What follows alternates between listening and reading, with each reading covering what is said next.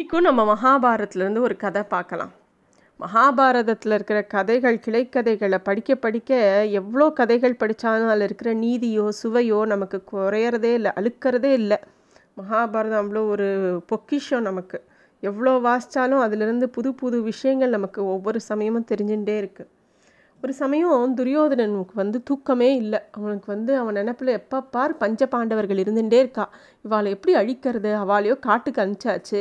அதுக்கு மேலே அவளை என்ன பண்ணுறது அப்படின்னு யோசிச்சுட்டே இருக்கான். அவனுக்கு தூக்கமே வரல. மறுநாள் காலம்புற எவ்வளோ நேரம் ஆயும் அவன் எழுந்துக்கவே இல்லைன்னு அவனை பார்க்க அவனோட மாமாவான சகுனி வரான். வந்து கேட்குறான் என்ன ஆச்சு துரியோதனா? இவ்வளோ நேரம் ஆச்சு இன்னும் தூங்கிட்டு இருக்க? அப்படிங்கும்போது என்ன பண்ணுறது மாமா? எனக்கு எப்போ பாரு என் நினப்பில் பஞ்ச பாண்டவர்கள் வந்து இம்சை பண்ணிகிட்டே இருக்கா. அவள் எல்லாரும் செத்து போனாதான் நான் நிம்மதியாக தூங்குவேன் போல் இருக்கு அவள் என்னைக்கு செத்து போகிறாளோ அன்றைக்கி ஒரு நாள் நான் சந்தோஷமாக நிம்மதியாக தூங்கிட்டு நிம்மதியாக இருந்துட்டு மறுநாள் கூட நான் என் உயிரை விடுறதுக்கு தயாராக இருக்கேன். ஆனால் எனக்கு அவள் இருக்கிறது எனக்கு அவ்வளோ ஒரு எரிச்சலாக இருக்குது அப்படின்னு பேசுகிறான் துரியோதனன். சகுனி சொல்கிறான் சரி நீ கவலைப்படாத. நான் வந்து உனக்கு நான் என்ன பண்ணுறதுன்னு யோசிக்கிறேன்னு சொல்லிட்டு சகுனி சொல்கிறான் பக்கத்து ஊரில் கால பைரவர்னு ஒரு முனிவர் வந்திருக்கார். அவர் நிறைய தபஸ் பண்ணி ஒரு ஏவல் பூதத்தை வந்து வரமாக பெற்றிருக்கார். அந்த ஏவல் பூதமானது வந்து நீ வந்து அவர்கிட்ட கேட்டு வாங்கிட்டேன்னா அந்த பூதத்தை வந்து பாண்டவர் மேலே செலுத்தினேன்னா அந்த அஞ்சு பேரையும் அவன் கொன்னுடும் அந்த பூதம். அந்த பூதம் எப்பயுமே ஏவல் விட்டால் அது வந்து யாரையாவது அழிக்காத விடாது.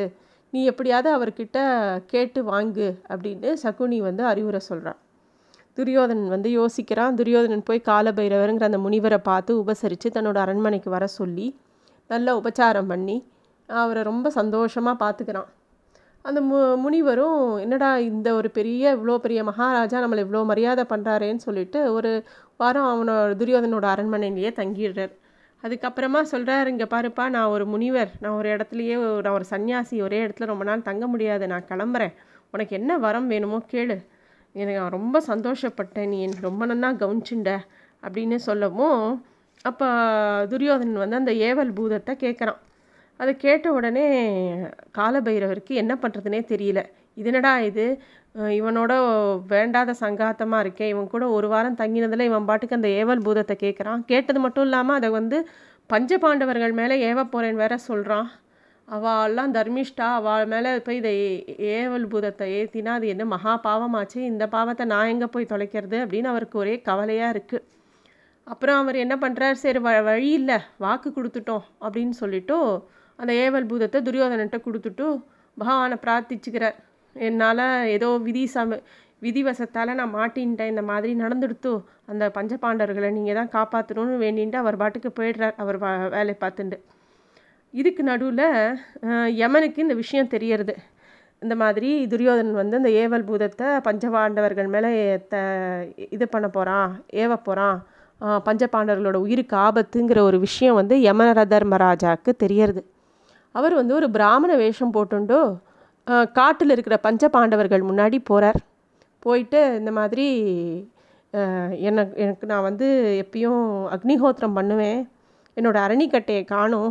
அது ஒரு மான் எடுத்துன்னு போயிடுத்து அதை நீங்கள் தேடி கொடுக்கணும்னு சொல்லவும் பஞ்ச பாண்டவர்கள் ஆளுக்கு ஒரு பக்கமாக போய் மானை தேடின்னு போகிறா போகிறா மானே கிடைக்கல. அஞ்சு பேரும் களைச்சி போயிடுறா. ஒரு இடத்துல தர்மர் வந்து ரொம்ப களைப்பாக இருக்குது எனக்கு கொஞ்சம் குடிக்கிறதுக்கு தண்ணி வேணும். யாராவது போய் நீர் நிலையை பார்த்து தண்ணி எடுத்துன்னு வாங்கன்னு ஒரு இடமா உட்காண்டுறார் எல்லாரும் போகிறா போனால் அந்த நீர்நிலைக்கு போகிறா அங்கே போய் அந்த நீர்நிலையில் இருக்கிற தண்ணி எடுத்து சாப்பிட்றா. மயக்கம் போட்டு விழுந்துடுறா. அங்கே ஏதோ ஒரு யக்ஷகன் இருக்கான்.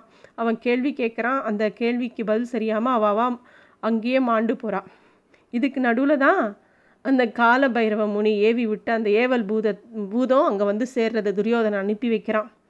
அது வந்து பார்த்தா எல்லாரும் பஞ்ச பாண்டவர்களில் நகுலன் மயங்கி கிடக்கான் இறந்து போய் கிடக்கான் சகாதேவன் இறந்து போய் கிடக்கிறான் பீமன் இறந்து போய் கிடக்கிறான் அர்ஜுனன் இறந்து போய் கிடக்கிறான். உடனே ஏவல் பூதத்துக்காக கோபமாக வருது. திரும்பியும் கால பைரவர்கிட்டயே போய் என்னை வந்து பிணந்தின்னி கிழங்கு கழுகுன்னு நினச்சியா? என்னை கொண்டு போய் ஒரு செத்து போனவா மேலே ஏவி விட்டுருக்கீங்களே? உன்னை நான் என்ன பண்ணுறேன் பாருன்னு காலபைரவரையே அது வந்து அடிச்சுடுறது.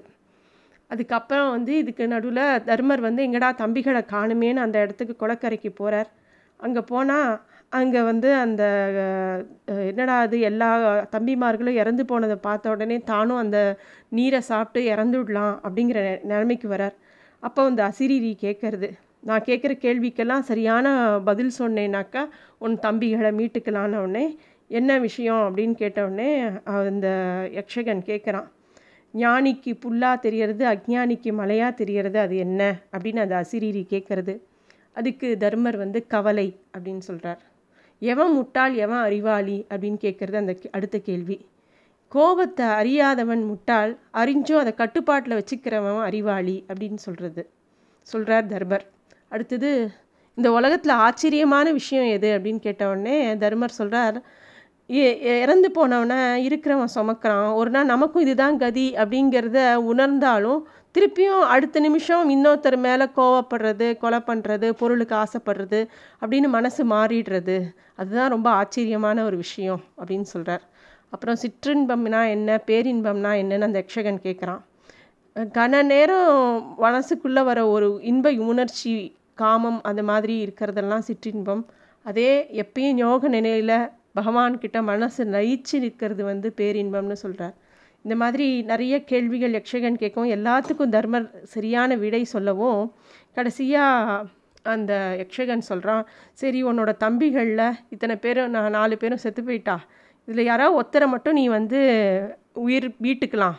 நீ மீட்டுக்கோ அப்படின்னோடனே தர்மருக்கு விரக்தியாக இருக்குது யாரை மீட்டுக்கிறதுன்னு யோசிச்சுட்டு சொல்கிறார் நான் வந்து நகுலனை மீட்டுக்கிறேன்னொடனே எதுக்கு பீமன் இவ்வளோ பலசாலி அர்ஜுனன் அதை விட பலசாலி அவளை விட்டுட்டுன்னு எதுக்கு நகுலனை வந்து மீட்டுக்கிறேன்னு கேட்குறா அந்த யக்ஷ அப்போ அவர் சொல்கிறார் எங்கள் எனக்கு நாங்கள் அஞ்சு பேரும் பஞ்ச பாண்டவர்களாக இருந்தாலும் நகுலனும் சகாதேவும் மாதிரிக்கு பிறந்தவா. என் குந்தியோட மகனான நான் ஒருத்தன் உயிரோட இருக்கேன். அதே மாதிரி மாதிரியோட மகனான ஒருத்தன் வந்து நகுலன் உயிரோட இருந்தால் தான் அவள் அம்மாவுக்கு பண்ண வேண்டிய ஈமக்கிரியை சரியாக பண்ண முடியும். அவள் எங்கள் அம்மா மாதிரி சின்ன அம்மா வந்து அப்பாவோட உடன்கட்டை ஏறிட்டா. ஆனால் அவளுக்கு பித்ரு காரியங்கள் வந்து நகுலன் தான் பண்ணின்னு இருக்கான். அவன் இருந்து எல்லாத்தையும் பண்ணணும் அவள் அம்மாவுக்கு அப்படின்ன உடனே அந்த தர்ம தேவதை வந்து முன்னாடி வரார் வந்து அவருக்கு ஆசீர்வாதம் பண்ணி எல்லா தம்பிகளையும் உயிர் மீட்டு கொடுக்குறார். அப்போ தான் சொல்கிறார் துரியோதனன் ஒரு சூழ்ச்சி பண்ணி உங்கள் எல்லாரையும் கொள்றதுக்காக ஒரு ஏவல் பூதத்தை ஏவினா அந்த ஏவல் பூதத்திலிருந்து உங்களை காப்பாற்றுறதுக்காக தான் இந்த மாதிரி ஒரு நாடகம் பண்ணினோம். எல்லாருமே உயிர் தெழுந்து எல்லாரும் சந்தோஷமாக இருங்கோ. தர்மம் எப்பயுமே ஒன்றை காக்கும். தர்மத்தை அவன் காக்கிறானோ அவனை தர்மம் காக்கும். தர்மோ ரக்ஷது ரக்ஷதி அப்படின்னு சொல்லி ஆசீர்வாதம் பண்ணி வரையறார் அந்த தர்ம கடவுள். இது வந்து மகாபாரத்தில் நடந்த ஒரு கதையாக சொல்லப்படுறது. நன்றி.